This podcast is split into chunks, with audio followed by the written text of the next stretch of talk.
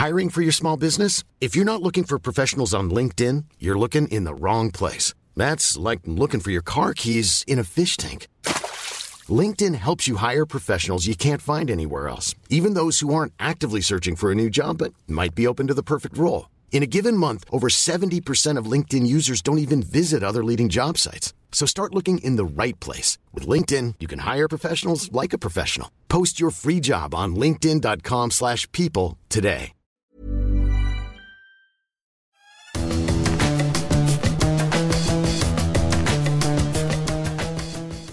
Salut les fous du volant, la F1 a vibré au son des mariachis ce week-end pour le Grand Prix de la ville de Mexico et pour la 16e fois cette saison, c'est Max Verstappen qui a donné le ton, nouveau record pour le triple champion du monde sur une saison et un total de 51 victoires qui porte le néerlandais à la hauteur d'un certain Alain Prost, une réussite qui euh, contraste avec euh, les déboires de son euh, coéquipier, euh, Sergio Pérez, on en parlera, qui contraste aussi avec une sorte de plafond de verre auquel est confrontée la Scuderia Ferrari. 11e pôle sans victoire pour Charles Leclerc, qui partageait même la première ligne avec son coéquipier Carlos Sainz. Les deux Ferrari qui dansaient en qualif samedi, incapables de peser sur la course dimanche pour terminer 3e et 4e. On essaiera de comprendre pourquoi. Euh, on se mettra aussi un petit peu dans, dans l'ambiance de la troisième étape de ce triple header au, euh, au Brésil. Il va falloir passer euh, euh, du euh, sombrero, bah, je sais pas, une tenue un petit peu plus légère du côté du, du, côté du Brésil, Stéphane? Oui, j'ai entendu d'ailleurs que je, je préparais soi-disant une chorégraphie. Alors j'ai toujours mes Santiago texanes. hein, je les ai gardés pour le, le Grand Prix du Tu Mexique. fais du bruit dans On les va couloirs passer à avec la tes samba après en fin de semaine. C'est voilà. ça. Mais Très musical. Format avec course sprint au Brésil, qu'est-ce que ça peut nous donner? Est-ce que ça peut euh, mixer encore un peu la, hiérarchie? On regardera ça de près. Et avec quelques solutions aussi exotiques qu'on nous propose pour relancer le, le suspense. Euh, je suis un peu dubitatif. Eh ben, on va en parler. Ce podcast qui est à retrouver sur toutes les bonnes plateformes d'écoute, de Deezer à Spotify, en passant par Acast ou par Apple Podcast. N'hésitez pas à nous donner 5 étoiles et à vous abonner. Et de cette manière, vous recevrez les nouveaux épisodes directement sur votre smartphone. On tenait à débuter euh, les fous du volant euh, aujourd'hui en faisant mention des incidents qui ont eu lieu durant le Grand Prix euh, de la ville du, Mexique. Après l'accrochage entre Sergio Pérez et Charles Leclerc au premier virage, un spectateur, manifestement fan de Checo, s'en est pris à un ou des supporters de, Ferrari, occasionnant une bagarre assez spectaculaire. Et puis il y a eu aussi les, sifflets pendant la cérémonie du podium destinée à, Charles Leclerc. Stéphane, la question est simple, est-ce qu'il y aura des conséquences et est-ce qu'il doit y avoir des conséquences pour le- les organisateurs du Grand Prix du, euh, Mexique? Sur le même modèle un petit peu que de ce qui se passe euh, dans les, stades de foot. Quand euh, quand il y a un problème dans un stade de foot, c'est le club qui reçoit qui, euh, qui est incriminé et qui parfois paye les pots cassés. Oui, bah, ça passerait, euh, comme moi je le pense, par euh, un Grand Prix de suspension avec sursis et période euh, probatoire pour le Grand Prix du Mexique, parce que ça ne doit pas se reproduire. Alors effectivement, on a vu plusieurs énergumènes, dont un frappé violemment, très violemment, deux supporters de Ferrari. Alors, on ne sait pas ce qu'il y a eu comme discussion avant, mais de toute façon, ça ne justifie en rien d'en arriver à une telle violence. Ça, c'est clair. On n'a pas l'habitude de voir ça euh, dans des stades automobiles. Il ne faut pas que ça se reproduise. On a eu par le passé quelques exemples. Euh, L'année dernière, à Spielberg, euh, il y avait eu des manifestations assez graves aussi dans les tribunes. Ça ne s'est pas reproduit cette année parce qu'il y avait eu un gros warning envoyé par, par la FIA. Il y avait aussi un, un supporter, entre guillemets, euh, qui avait euh, euh, été volontaire pour euh, encadrer euh, euh, au niveau de la sécurité le Grand Prix de, euh, des Pays-Bas l'année dernière et qui avait jeté une canette sur euh, la piste. Euh, ça aussi, c'était éminemment stupide. Il avait été euh, exclu du, euh, du Grand Prix et euh, banni de, cette course-là.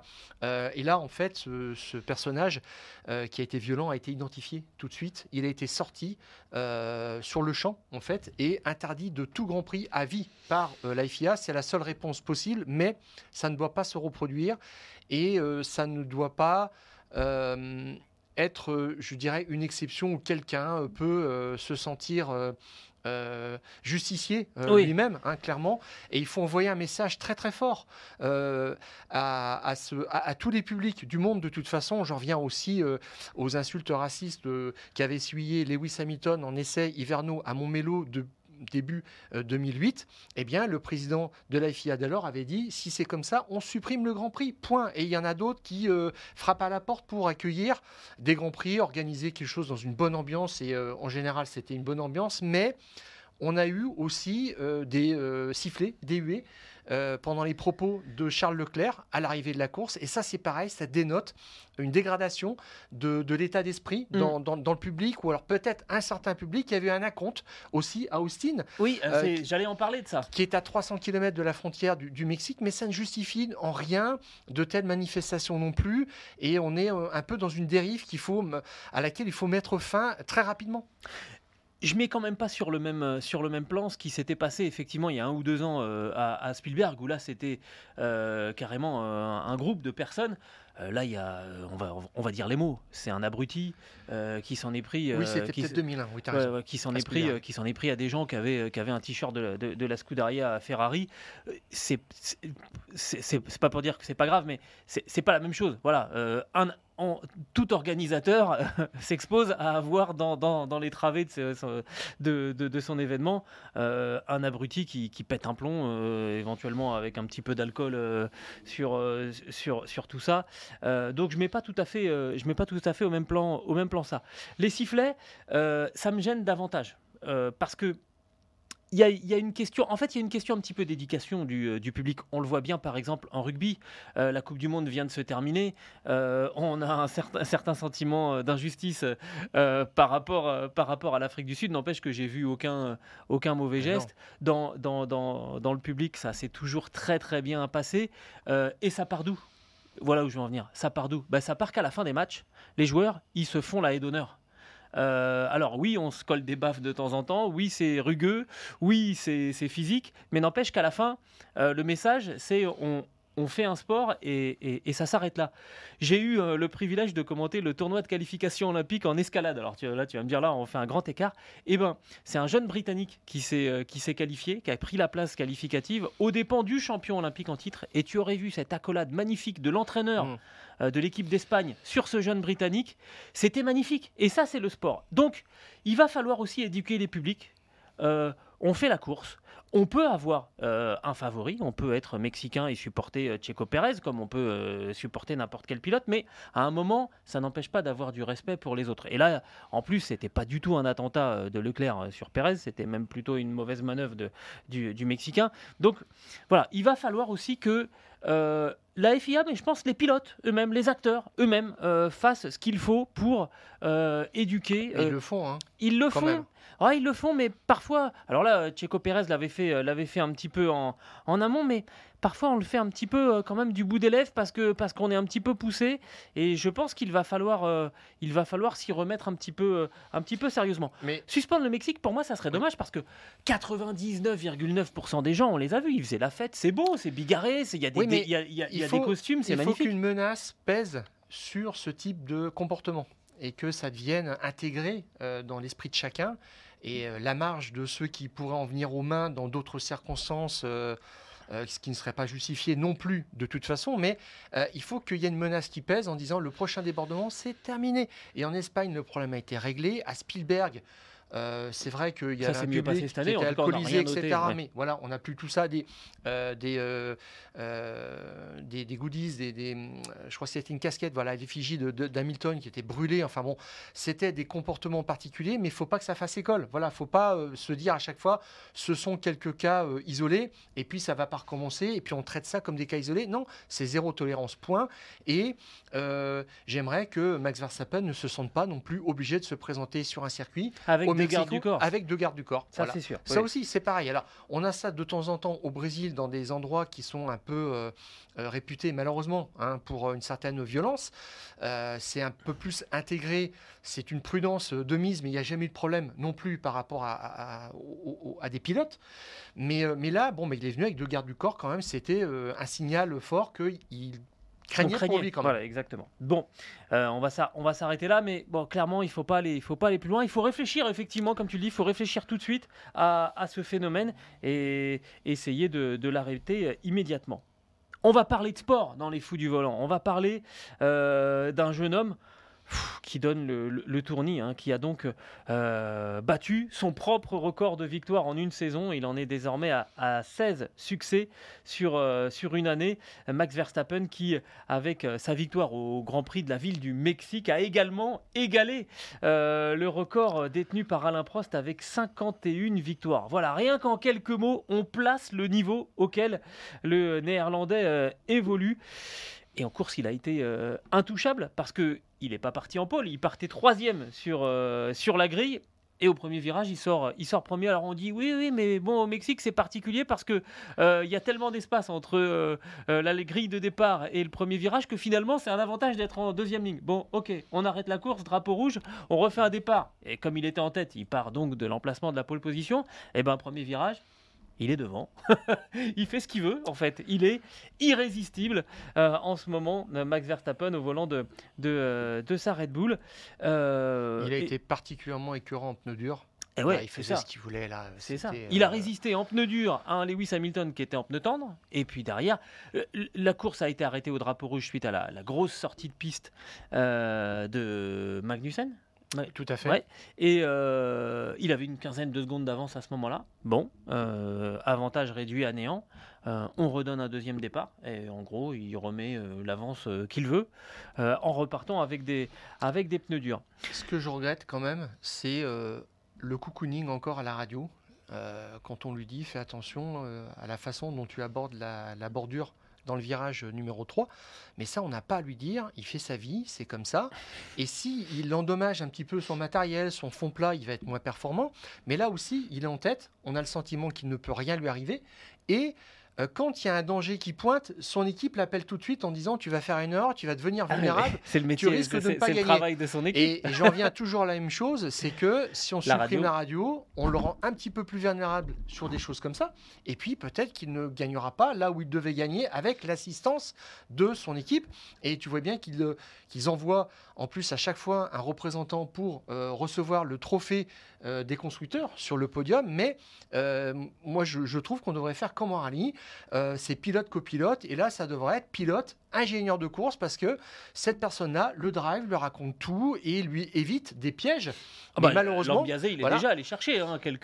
tout à fait, mais il va les chercher, mais ça devrait être de fait deux, deux personnes sur le podium Ah, pour la moi première, j'aime bien l'idée qu'on puisse place. choisir parce que de temps en temps, Oui, envoyer même, envoyer, Un excusez-moi, ça rien, vu. ça n'a rien de péjoratif, mais oui, un simple Bah, mécanicien. euh, bon, il n'y a pas bah de non, simple mécanicien en Non, Formule 1 de toute façon, sûr, mais dire, des- chaque, chaque membre de l'équipe est un Oui. rouage. Si un mécanicien oublie un écrou, euh, la, la monoplace, Mais- ça s'arrête. mais ou quand je- dans le mur. Quand j'entends Jean-Pierre Lambiasé l'appeler pour ça, il me dit mais on rate une occasion de le rendre un petit peu vulnérable, qu'il pilote un peu à découvert, mais non, non, en fait, il est toujours couvert par son équipe Et et, euh, qui va lui donner à chaque fois la solution. C'est peut-être aussi ce qui explique, euh, il y a une statistique intéressante hein, qu'on voulait, euh, qu'on voulait montrer, euh, combien de grands prix a mis Max Verstappen pour atteindre le total de, de Alain Prost. Alain Prost, il a mis 193 grands prix pour atteindre ses, euh, ses 51 euh, victoires. Il en a fait quelques-uns avant finalement de conclure sa saison fin 1993. On n'est pas loin du côté de Max Verstappen, mais on a un tout petit peu d'avance. 182 grands prix, c'est ça, 182 euh, pour, ses, pour ses 51 euh, victoire. Eh, peut-être que justement à l'époque on prévenait pas forcément Alain Prost de, de quelques, de quelques dangers. Il y a peut-être quelques casses euh, de, de la voiture du, du français Ah ben certainement. qui ont aussi, été oui, dues bien au fait que, bah déjà il y avait peut-être il, a- il a quand même fait une partie de sa, sa carrière où il n'y avait pas euh, toutes ces datas où on n'aurait même pas pu le prévenir, on savait même pas. Euh, mais c'est peut-être aussi ce qui explique ce, ce chiffre qui, qui, qui- qui est complètement fou, quasiment, quasiment un tiers de, de, de victoires pour, pour Max Verstappen. Et le plus effrayant, c'est que Max Verstappen a 12 ans d'avance sur Alain Prost, puisque ce, euh, ce total de 51 victoires, il l'atteint à 26 ans, alors que Prost était dans sa dernière saison, en 1993, à 38 ans. Donc on voit la marge. Alors évidemment, il a commencé à, euh, euh, à 16 ans, la Formule 1. Il y a maintenant 22 Grands Prix euh, par an, donc ça va très très vite tout ça. Mais euh, bon, c'est quand même, c'est pas, c'est pas le, le- le fait du hasard. C'est, c'est clair, mais ça fait quand même un petit peu bizarre. Hein. dans cette euh, hiérarchie euh, des records, là, de, cette histoire des, records, ça, galope. Et il en est presque la moitié du, palmarès, enfin des victoires de, Lewis Hamilton. à ce tarif-là, ouais, ça peut aller très très vite. alors justement, tu parles de Lewis Hamilton, les deux hommes qui se sont retrouvés une nouvelle fois sur, sur le podium. le même podium. Premier et deuxième. Voilà, pour la, pour la troisième année de suite à Mexico et pour la 36e fois. Euh, ils sont dans le top 2 de façon indifférenciée, Verstappen devant Hamilton ou l'inverse. Ça veut quand même dire qu'on a eu euh, là les, deux meilleurs qui ont émergé de cette course, qui est pas mal quand même. Hamilton a essayé de mettre un petit peu la pression, mais ça n'a pas duré euh, longtemps. Mais bon, c'est peut-être le, duel de l'année prochaine qui se, qui se dessine, qu'on sent arriver, qu'on avait eu déjà à Austin. si on accepte mm. la, disqualification, mm. mais là ça il y a Hamilton qui pointe et euh, on est tous impatients de, tourner la page ou de, revenir un petit peu à ce passé récent qui était réjouissant. Quelque chose de plus équilibré. Tout à fait, parce que euh, Pérez, bah, il fait pas le travail. Hein, et eh bien justement, Parlons-en de, Sergio Pérez, parce que pendant que Max Verstappen euh, n'en finit pas de, briller, Sergio Pérez, lui, on a le sentiment, euh, n'en finit pas de s'enfoncer. Alors il avait eu deux coups de chance quand même sur les deux derniers Grands Prix, parce que Lewis Hamilton euh, soit avait abandonné, soit avait été disqualifié. Donc finalement, l'avance de, Sergio Pérez au, au, classement avait eu plutôt tendance à grandir malgré des mauvais résultats. Bon, là, il s'est littéralement satellisé. Premier virage. Je, je te l'avais dit. Non, mais chez lui, il va exploser. Trop de pression. Ouais, bah, T'avais raison. Voilà. Non, non, mais... Euh, et premier virage, il est à l'extérieur de Charles Leclerc, qui est milieu de piste et qui s'est fait prendre l'intérieur par, par Max Verstappen. Et il ferme la trajectoire. Tu as le sentiment que euh, bah, d'un seul coup, il a oublié qu'il n'était pas tout seul et il prend sa trajectoire. Et évidemment, il percute, il percute Charles Leclerc. Je suis, je suis, en fait, ce qui m'épate le plus, c'est c'est même pas une j'ai même pas le sentiment que c'est une une un Max Verstappen jeune il aurait essayé ça pour, pour en, se disant je vais intimider mon adversaire et il va freiner, il va m'éviter. Là, j'ai même pas le sentiment que c'est ça. J'ai l'impression qu'au bout de 5 secondes de course, euh, Sergio Pérez avait déjà perdu sa lucidité. Il est à l'extérieur en plus, enfin c'est encore plus ça, compliqué. 0% de temps de passer. Tu sens en fait qu'il a besoin de se refaire sur un gros coup mmh. et que à domicile c'était euh, l'occasion rêvée. Et là, il s'y voit. Il se dit, mais. Euh, en fait, il a vu la vidéo de Verstappen l'année dernière. il se dit, je fais pareil. bah oui, mais non, ça passe pas. Ça. Exactement. Et il, recherche le gros coup. Et euh, c'est un petit peu comme un joueur de, au casino qui euh, remet, qui double la mise et puis qui essaie de se refaire. Et puis qui sort complètement les mains, euh, enfin les, poches vides, euh, sans rien.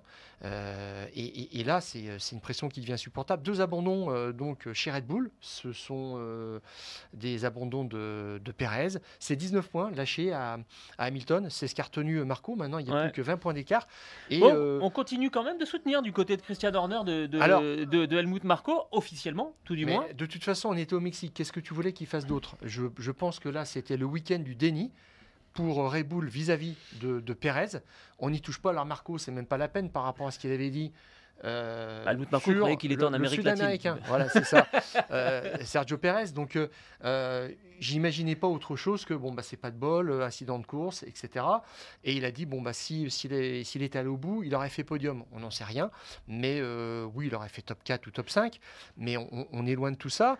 Et on passe encore l'éponge. Mais bon, il est, en, perdition. Je suis pas sûr, je suis pas sûr honnêtement qu'il y ait du déni ou qu'on passe l'éponge du côté de Christian Horner et de, de ah Marco. je suis un peu, je suis assez persuadé que euh, du côté de Christian Horner, qui est plutôt bon dans ces, situations-là, euh, en fait, Christian Horner, attend, il attend que Sergio Pérez il trouve lui-même une échappatoire. Parce qu'il y a un petit bruit qui courait là au Mexique euh, ce week-end, comme quoi il y aurait une ou même deux équipes qui s'intéresseraient à, Sergio Pérez. Parce que, alors oui, il est dans, dans, une, dans une passe absolument euh, catastrophique de, de, sa carrière. Il a perdu complètement confiance. Il, on le voit bien, hein, et c'est plus, du tout le, plus du tout le Sergio Pérez qu'on a connu à, à un moment. Mais n'empêche que quelque part, il y a toujours ce potentiel. Il n'a pas oublié comment on pilote une Formule 1. Et puis surtout, ça fait deux ans qu'il est immergé dans les process euh, de l'équipe Red Bull, qui est l'équipe de, référence.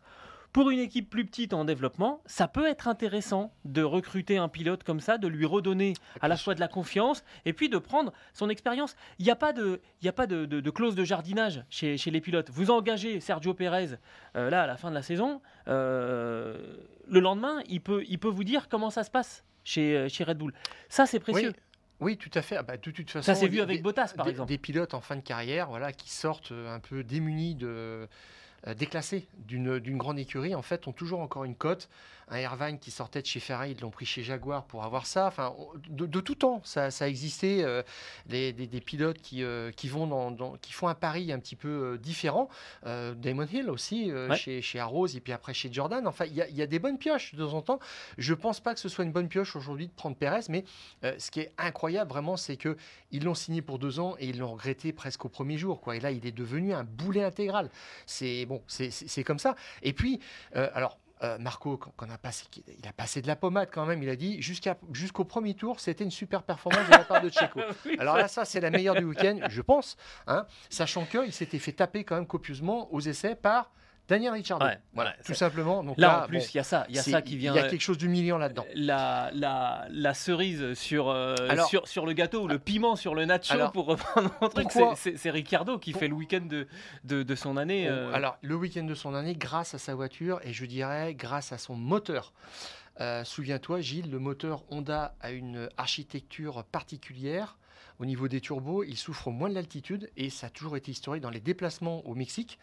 Euh, en altitude, eh bien, ce moteur fonctionne mieux. Que, que les autres. Et là, ça s'est vu vraiment, c'était flagrant chez AlphaTauri. Et même, euh, Tsunoda était en train de tirer son épingle du jeu avant son erreur. avant, donc, avant de se euh, lui-même. Euh, Ricciardo, il s'est fait une pub énorme sur ce coup-là. De Ah, toute façon, là, il est éligible maintenant pour la Red Bull. Et, et comme tu dis, euh, s'il est intéressé par une autre équipe, euh, Red Bull va nous présenter ça comme bon, bah, euh, Checo a décidé qu'il fallait tourner la page et euh, on Et se ça tombe sépare. bien, Voilà, On a exactement. Daniel. Faut surtout pas euh, Donner le sentiment de l'avoir viré. le- voilà, de le mettre dehors. Mais ce week-end, il n'y a pas que des pilotes de la Galaxy Red Bull qui ont fait des, des- des bonnes opérations. Liam Lawson courait pour le titre en euh, Super Formula au Japon. Il a terminé deuxième. Bon, alors on ne sait pas si Helmut Marko va l'obliger à euh, refaire une saison pour être champion. On verra bien. Mais euh, ce pilote-là est transférable immédiatement comme titulaire chez AlphaTauri si, euh, Si Ricciardo monte chez euh, revient chez, chez Hmm. Red Bull et- et ce dont il est question hein, clairement Ah Bon, oui, non, non. mais clairement. on veut pas le dire chez, chez Red Bull mais c'est euh, c'est une, une option qui a cours et qui arrangerait absolument tout le monde comme tu le dis si Perez pouvait dire bon bah, j'ai décidé de tourner la page je vais voir ailleurs tout le monde serait content Exactement. On va parler de, Ferrari aussi, parce que euh, ce qui a beaucoup contrasté ce week-end, c'est effectivement euh, la maîtrise totale dégagée par Max Verstappen, qui pourtant partait troisième sur, sur la grille. Une première ligne 100% euh, Ferrari. On avait quand même le droit de, euh, nourrir quelques, ambitions du côté de l'équipe de, Fred Vasseur, Charles Leclerc en pôle, Carlos Sainz à ses côtés. Et puis à l'arrivée, euh, eh ben, la Scuderia doit se contenter de voir la monoplace du Monégasque sur le, podium.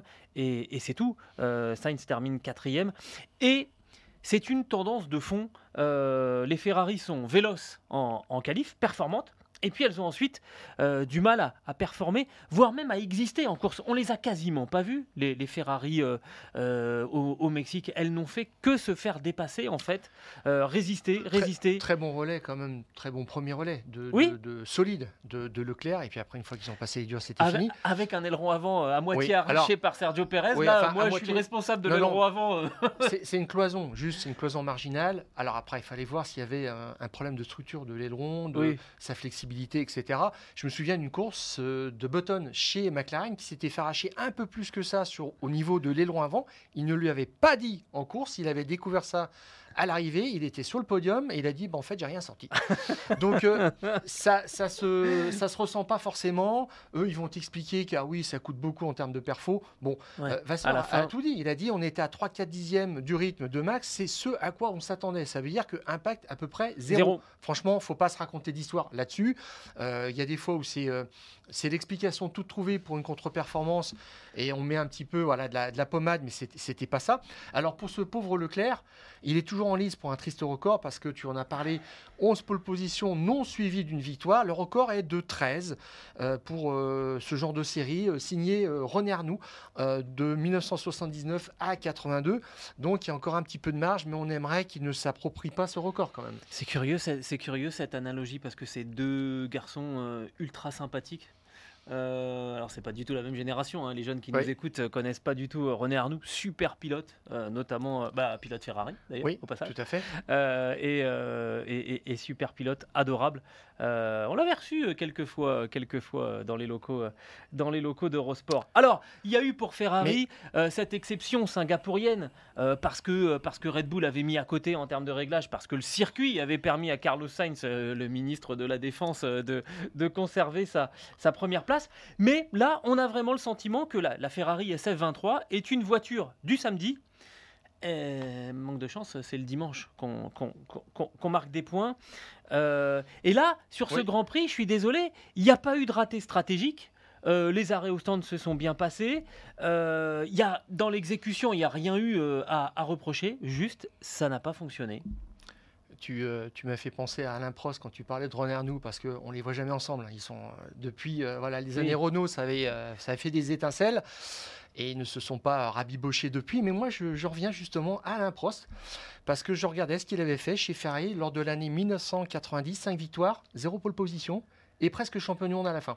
Donc, il se faisait une voiture du dimanche euh, avec l'objectif de se qualifier correctement le samedi, mais il n'en faisait pas une obsession. Et je pense que chez Ferrari, au contraire, ça, ça sert un petit peu à faire une hype, à créer de l'espoir. Quand on fait autant de pole position, c'est qu'on est vraiment axé sur la qualif et qu'on se croit un petit peu beau. C'est c'est pas que c'est des flambeurs, mais franchement, derrière, on est tout le temps déçu. Et euh, on nous dit pas que le développement de la voiture a été axé sur l'élargissement de la palette de réglage parce que à l'arrivée Charles Leclerc disait que la voiture était assez pointue en termes de fenêtre de fonctionnement. Elle est certainement la voiture la plus pointue. Alors quand tu es dans cette fenêtre-là, tu es le roi du monde. Et puis euh, quand il faut faire fonctionner des pneus euh, durs, des pneus médiums ou des pneus tendres, mais forcément tu as, un, type de pneu qui te coûte très cher. Alors, j'ai deux choses à, répondre à, ça. Je trouve que tu es un petit peu rude. D'abord, euh, les fêtes. J'ai oublié de donner euh, la statistique hein, qui, nous fait dire qu'on on, on est dans le vrai. La position moyenne sur la grille. Euh, de manière un petit peu surprenante, c'est Carlos Sainz qui a sa place moyenne sur la grille, meilleure que Charles Leclerc, un deuxième. Ça, c'est des Mais calculs que tu fais toi. Mais ça, c'est notre grille type. Ouais, Et c'est clairement c'est Celle que le tu fais toi-même. le roi de la régularité, franchement. Voilà, deuxième sur la grille euh, en, en moyenne, Carlos Sainz. Charles Leclerc est, est troisième. Et la position moyenne à l'arrivée, c'est là que ça nous dit, en comparant ces deux données, bah, finalement l'évolution en, en- en course. Eh ben, euh, Charles Leclerc, il part en moyenne en troisième position, il finit à la 4,85e place. Ouais, ça veut dire qu'il. Ouais, perd en moyenne, enfin quasiment deux places. Mm. Euh, et Carlos Sainz, lui, part en moyenne à la deuxième place sur la grille et euh, termine normalement euh, en moyenne, encore une fois, 5 à la 5e,25e place. Ça veut dire, euh, en gros, qu'il perd, euh, il perd 3 places, plus de 3 places en, en moyenne en, course. Ça, ça nous dit vraiment que la Ferrari, c'est une voiture du samedi et pas une voiture du, dimanche. Elle est plutôt axée qualification que, que, course. Alors oui, tu, tu, tu, tu dis, oui, ça, ça, ça- on fait un petit peu de la communication, de la hype du côté de chez Ferrari, mais en fait, je me demande si c'est pas la voiture qui intrinsèquement a dans son ADN cette capacité à aller vite sur un tour, mais cette capacité, elle demande euh, des qualités qui vont un peu à l'encontre euh, de, de, celles de, du dimanche où il faut, être, euh, il faut être plutôt gentil sur les pneus, il faut être bon sur, sur les longs relais. Et on a peut-être. En fait, je me demande si ils ont vraiment le choix chez, chez Ferrari. Ils ont un petit peu hérité cette SF23. euh, elle, est, elle est le fruit de, l'ère Mattia Binotto chez, chez Ferrari. Et même si ça fait bientôt un an que Fred Vasseur est aux commandes de, de la Scuderia Ferrari, c'est pas son équipe technique euh, qui, qui, a, qui, a, qui a fabriqué cette, euh, cette auto. Alors qu'est-ce qu'on fait? La voiture, elle va vite le samedi. Eh ben, je pense que on essaye de la faire aller aussi vite qu'on peut le samedi, et puis le dimanche, eh ben, on s'accroche à tout ce qu'on peut, et c'est comme ça qu'on on ne perd. Moi, je pense que chez Ferrari, on dit on ne perd que deux ou trois places. Ah, Que deux ou C'est trois quelque places chose qui est, qui est assumé, qui est euh, on n'a pas trop le choix. Tout à fait. Mais alors, ce, ce tout euh, qualification, ça marche sur un circuit euh, en ville. Il faut absolument ça. C'est le, facteur déterminant. Monaco, Singapour, des circuits comme ça, on sait très bien que c'est la place qui est, prépondérante. Et c'est ce qu'a su faire euh, Sainz cette année. Pole position à Singapour et victoire derrière. C'est-à-dire que là, c'était Fort Knox, on ne pouvait pas dépasser, point. Et, euh, mais sur un circuit comme euh, au Mexique, où tu as quand même une grande ligne droite, où l'effet d'aspi joue beaucoup, bah, il faut changer un petit peu de tactique. Et il faut essayer de se réfréner et de travailler vraiment sur cette usure parce que moi je trouve que c'est super payant. Mais il faut, essayer de le faire. Mais chez Ferrari, on nous dit pas que attention à la dégradation, c'était l'objectif. Alors, ils avaient quand même bien abordé la, la, la qualif. Vasseur avait dit que sur le tour qualif, il fallait pas taper dans les pneus au début du tour parce qu'on le payait forcément en manque de grippe à l'avant ou à l'arrière sur la fin du tour et, euh, on, gaspillait l'occasion. Donc euh, ça, c'était quand même bien intégré. Ils ont même fait un bon qualitatif vraiment en Q3 où euh, Leclerc s'est surpris à faire la pole position et Sainz le, le deuxième temps. Mais on ne peut pas avoir de la chance à chaque fois le samedi et le dimanche. C'est aussi simple que ça. Et je trouve qu'il y en a d'autres qui ont mieux géré quand même. Regarde, Hamilton, il était, il était à la rue quand même. Il nous dit, c'est un cauchemar cette voiture le, au premier jour. Et puis en Q2, tout commence à rentrer dans l'ordre. Ils sont un petit peu loupés en Q3 parce que euh, Wolf a dit 3 euh, degrés en moins, ça changeait complètement euh, la, le comportement de la voiture. Soit on, on rentrait complètement dans euh, la fenêtre de fonctionnement, soit on en sortait. Et nous, on en est sorti et Ferrari est rentré. Ça se jouait à ça, mais chez Ferrari, on n'anticipe pas bien euh, ces, choses-là par rapport au dimanche. Alors, je pense qu'il y a aussi un autre problème sur la, SF 23. Elle, me paraît un peu monomaniaque, cette, cette voiture. C'est-à-dire que ils arrivent à la régler pour qu'elle fonctionne sur un type de pneu, mais dès qu'il faut changer de, de composant, c'est c'est terminé, c'est plus, c'est plus la même voiture. On l'a bien vu là sur, sur, ce, sur ce Grand Prix, où en gros, euh, sur le médium, ben, elle allait plutôt bien, euh, la, la, Ferrari. Et quand il a fallu repartir avec les pneus, les pneus durs, euh, ben il y avait plus de il y, avait plus de performance et, et, que ce soit Charles Leclerc, Carlos Sainz, euh, Fred Vasseur, ils ont tous dit hein, les pneus les pneus durs, on n'a jamais réussi à les emmener en fait euh, dans une dans une fenêtre de, de, de, température où on pouvait et c'est là que c'est assez étonnant, c'est de voir que finalement cette cette rigidité de, la Ferrari qui ne veut pas changer de pneus, elle est complètement à l'opposé de ce qui se passe pour la Red Bull où on peut lui mettre n'importe quel pneu. Et d'ailleurs, L'année dernière, on s'était dit, l'année dernière et il y a deux saisons, on s'était dit la Red Bull, elle arrive à faire des relais euh, avec un, cran de dureté en moins mmh, par, rapport, par rapport aux adversaires. C'est-à-dire quand les autres étaient en médium, eux, ils étaient en, soft et ils arrivaient à faire durer les softs autant que leurs adversaires en, médium. Là, ils ont fait l'inverse chez, chez, Red Bull. Le dernier relais, il le fait en, dur, Max Verstappen, et il est aussi performant que, que Lewis Hamilton en, médium. Donc en fait, ils arrivent à tout faire euh, avec, avec toute la gamme de pneus, ce que n'arrive absolument pas à faire en ce moment Ferrari. Et pour en revenir au circuit en ville, il en reste un circuit en ville, là, d'ici la fin de la saison, c'est Las Vegas. Si Ferrari gagne à Las Vegas, euh, là, ils, font, sauter la banque. Là, tu as quand même l'occasion d'avoir une grosse euh, aspiration quand même dans la ligne droite. Eh on peut aussi classer Bakou, enfin c'est deux circuits en un. Mais euh, non, j'en viens vraiment à l'ADN de la, de la Ferrari. Jusqu'au règlement 2021, elle était accro aux pneus tendres. Elle fonctionnait que comme ça et c'est souvent, ils étaient souvent poussés vers des solutions euh, médium ou, tendre. Et, euh, ils avaient rectifié le tir quand même l'année dernière. Et puis, euh, ça a de nouveau dérapé en deuxième partie de saison. Et là, on retombe dans ces travers, une voiture assez exclusive dans ses comportements, qui n'est pas polyvalente en termes d'utilisation des pneus.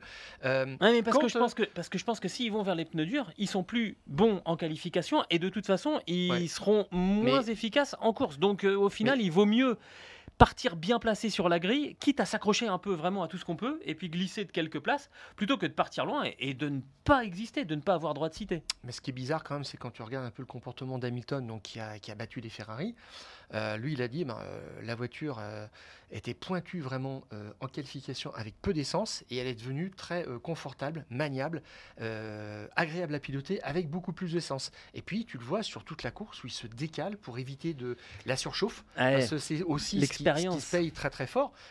Et très très cher. Et chez Ferrari, j'ai moins vu ça. Hmm. Alors, euh, est-ce qu'on avait peur d'une dégradation subite?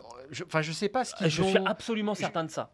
en fait, pour moi, ils ont fait toute la course en, tenant, tenant, résistant, en résistant. Ils ont bien, ils ont bien tenu, mais il leur manquait certainement 3-4 dixièmes. Et je pense qu'il va falloir euh, tenir comme ça jusqu'à la fin de la saison pour voir éventuellement une, évolution euh, sensible l'année prochaine de ce qui va se passer. parce que là, il y a quand même, il y a quand même maintenant un travail qui est mis en route avec des gens qui sont maintenant choisis par, par Fred Vasseur. Le travail de recrutement ne fait que commencer, mais, mais quand même. Et que l'année prochaine, sans doute, on, je pense que c'est un des gros axes de travail, de faire, de faire une voiture euh, qui s'adapte beaucoup mieux aux, différents types de pneus. Si on veut pouvoir jouer devant, il faut qu'elle soit plus performante et, et, plus versatile, en fait, euh, au, niveau, euh, au niveau de ses gommes. Et j'ajoute que euh, c'est peut-être une, juste une coïncidence. Un technicien comme euh, David Sanchez, le, le designer, il est passé de chez Ferrari à McLaren. Et la McLaren a formidablement utilisé les trois types de gomme Oui, c'est la avait à seule. sa disposition. Euh, Lando Norris a été le seul Parce à utiliser Norris les trois avait types de des, pneus. voilà, des temps où il pouvait démarrer avec. Il avait trois sets de pneus euh, neufs. Mais la voiture s'est bien comportée avec les trois, trois sets de pneus. Ça, c'est aussi c'est un vrai enseignement. Exactement. Euh, donc il y aura des, choses à voir là, euh, notamment, euh, notamment bah, au Brésil, mais c'est pas forcément un Grand Prix qui va lui, qui va convenir très très bien à, la Ferrari. Alors et tout ce beau monde, mon cher Stéphane, va maintenant refaire les valises vite vite vite pour prendre la direction du, Brésil. Dernière étape de ce triple header, hein, ce triple rendez-vous, trois week-ends consécutifs, direction Interlagos pour euh, ce, ce Grand Prix du, du Brésil, qui est donc l'antépénultième épreuve. Il restera ensuite Oui. Las Vegas et Abu Dhabi. Euh, le dernier week-end de sprint de, de la saison. Je vous donne rapidement euh, les horaires. hein. C'est vendredi, première séance d'essai libre à 15h30. Heure, heure française, hein, je vous donne, je vous donne l'heure française quand même. Euh, et dès vendredi soir, donc évidemment, puisque c'est un, un week-end sprint, euh, la qualif pour le Grand Prix. Donc vendredi soir, la qualif à 19h. Samedi, journée, euh, journée sprint avec le shootout à 15h.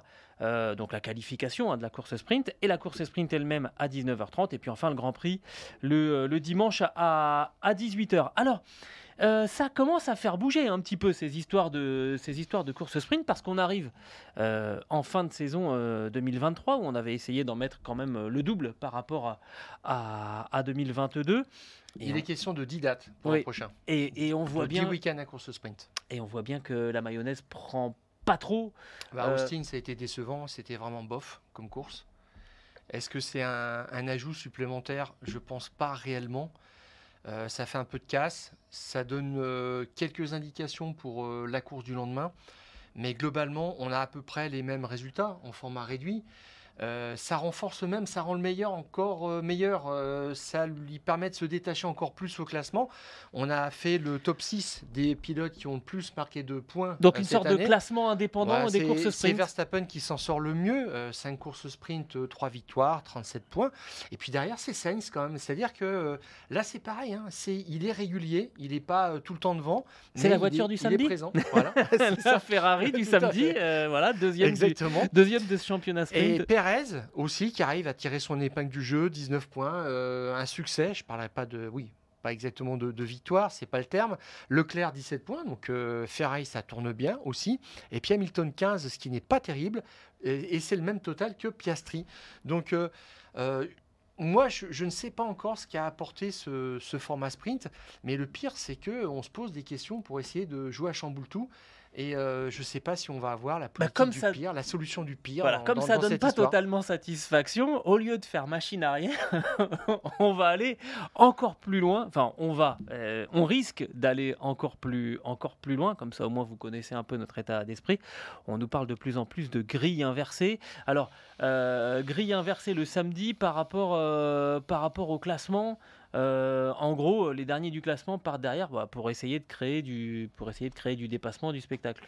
Alors, euh, grille inversée totalement, je ne sais pas si c'est réaliste. Alors, top 8, top 10 inversé, peut-être euh, euh, ça plus fait, acceptable, ouais. en fait. Mais euh, moi, ce que je trouve un petit peu euh, enfin, dangereux, c'est que euh, euh, Rose Brown nous avait donné au départ le directeur sportif de la Formule 1 qui a quitté son, son poste. Il nous dit ça n'aura pas d'impact hein, sur le, le- le championnat du monde. Ah, on a vu c'est que vrai. oui. Euh, Il y a juste eu euh, un titre euh, mondial décerné euh, cette année au Qatar à l'issue d'une course sprint. Et, et- et là, on, on- on donnerait un petit peu plus de points, une prime en fait aux, aux pilotes moins bien classés. Enfin, on ne va pas dans le sens d'une méritocratie. Et j'espère que ça ne va pas ressortir. Euh, je ne sais pas qui euh, promeut cette, cette idée, mais tu as remarqué quand même que quand Ferrari est un peu dans la difficulté, ils mettent en avant la solution de la course au sprint. et puis dès qu'ils commencent à gagner, c'est un petit peu terminé. C'est la solution des, des underdogs, hein, des, des challengers, ceux qui se battent pour des euh, 6e, 7e, 8e places. Ils voudraient bien que ce soit inversé. Forcément, ça les ferait partir devant. Alors, Mais on à part ça, quel intérêt? On- alors on s'est demandé justement qu'est-ce qu'on pourrait avoir comme alternative à la, à la grille, euh, à la grille inversée euh, qu'on nous sert un petit peu comme une tarte à la crème.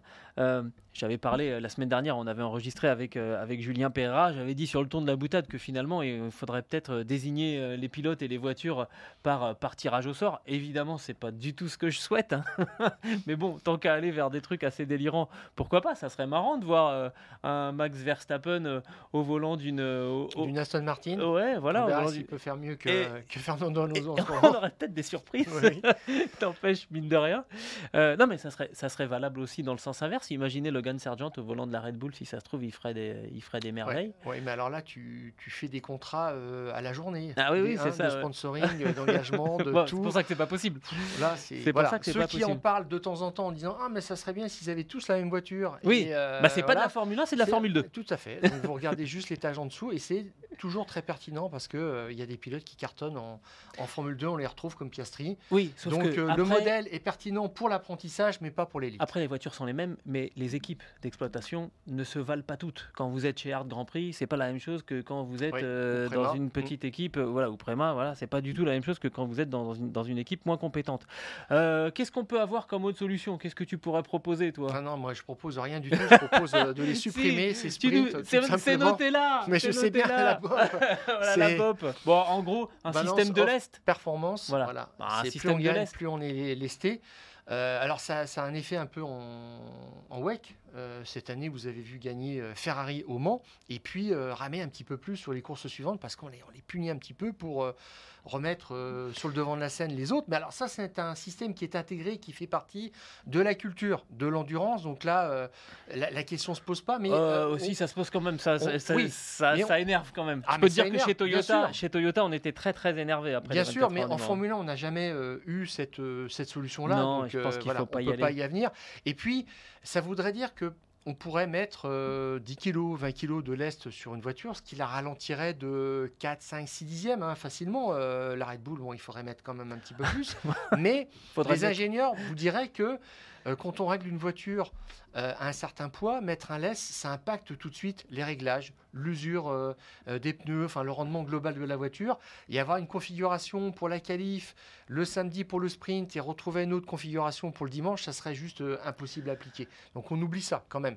Mais je ne sais pas ce que toi tu, peux imaginer. Eh ben, éventuellement, un deuxième championnat parallèle, un classement à part. Justement, toi, tu avais fait le classement des, courses sprint. Est-ce qu'on pourrait pas avoir, un, justement, pour pas que ça impacte au niveau euh, du championnat des Grands Prix, on ferait euh, un classement à part sur les courses du, euh, du samedi? Voilà, ça peut éventuellement euh, laisser Ah ben, euh, ça aurait le mérite de ne pas impacter le résultat global du championnat du monde. et de que proposer et de proposer une course le samedi au, au public puisque de toute façon c'est ce qui omnibule euh, la, Formule 1 oui, aujourd'hui bon. c'est c'est vraiment de faire du spectacle il faut qu'il y ait euh, une sanction quelque part euh, chaque jour Euh, on pourrait on pourrait même avoir euh, on pourrait même avoir une course le une course le vendredi tellement on veut Ouais, ouais. voilà, qu'il se passe des choses tous les jours bah oui Mais mais un bon. Grand Prix de Formule 1 ça se prépare Mais Sao Paulo va peut-être nous réconcilier avec cette formule de course sprint. On se souvient Mais en fait, c'est de pas- la chevauchée fantastique de Lewis Hamilton il y a deux ans quand même, qui été assez extraordinaire. Il était parti dernier, il avait, il avait, remonté, il avait fait deux remontées hein, pour, Oui, pour bien gagner. C'était quand même assez, assez fabuleux. Mais Sao Paulo, c'est particulier. Le circuit, il est exceptionnel. Il y a comme ça quelques circuits où vous pouvez faire n'importe quoi. Euh, c'est des circuits qui produisent du, du, du spectacle beaucoup plus que, que sur certains autres. Donc c'est en fait la problématique là, c'est pas Ah, là, c'est bien choisi, c'est Oui. bien, c'est bien vu. Voilà. Euh, voilà en termes de, Tant mieux de le faire là-bas. de, de choix. Exactement. C'est pas pour rien qu'on y retourne. hein. On a essayé aussi à Austin. euh, de façon un petit peu particulière, ça a été euh, gâché par euh, les voitures de sécurité et les drapeaux jaunes. Mais euh, Sao Paulo, je pense que ça peut donner une bonne course et puis ça peut nous mettre en valeur vraiment Mercedes parce que Toto Wolff a dit dimanche, on sera beaucoup mieux Ouais. à Sao Paulo et ce circuit convient bien à la voiture ou l'inverse, je ne sais pas hein, comment est-ce qu'on dit, mais en tous les cas, ça devrait matcher. Et Lewis Hamilton a coché ça quand même dans son agenda en disant c'est on sent que c'est sa meilleure chance de gagner euh, cette année. Eh ben on va voir ça et ça serait pas ça serait pas ça serait pas inintéressant de voir Lewis Hamilton s'imposer euh, évidemment euh, dimanche euh, du côté de de Interlagos. Je rappelle hein, le Grand Prix dimanche à, à 18h et évidemment nous on, on en reparle la semaine prochaine dans les fous du volant. Ce podcast qui est à retrouver sur toutes les bonnes plateformes d'écoute de Deezer à Spotify en passant par Acast ou par Apple Podcast. N'hésitez pas à nous donner 5 étoiles et à vous abonner Et de cette manière, vous recevrez les nouveaux épisodes directement sur votre smartphone. Stéphane, on a encore été très bavard, j'ai l'impression, cette semaine. Beaucoup plus que la semaine dernière, mais c'est Mais c'est normal, t'étais j'étais pas là. J'étais en train de préparer ma chorégraphie au Texas. Eh oui, J'ai bien compris. exactement. Euh, bah, D'ici là, tu, vas, tu vas nous la faire un jour, ta, démonstration sûr, de bah, country quand même. bon, allez, d'ici là, on, on en reparle la semaine prochaine. Ouais. Et d'ici là, On coupe le contact.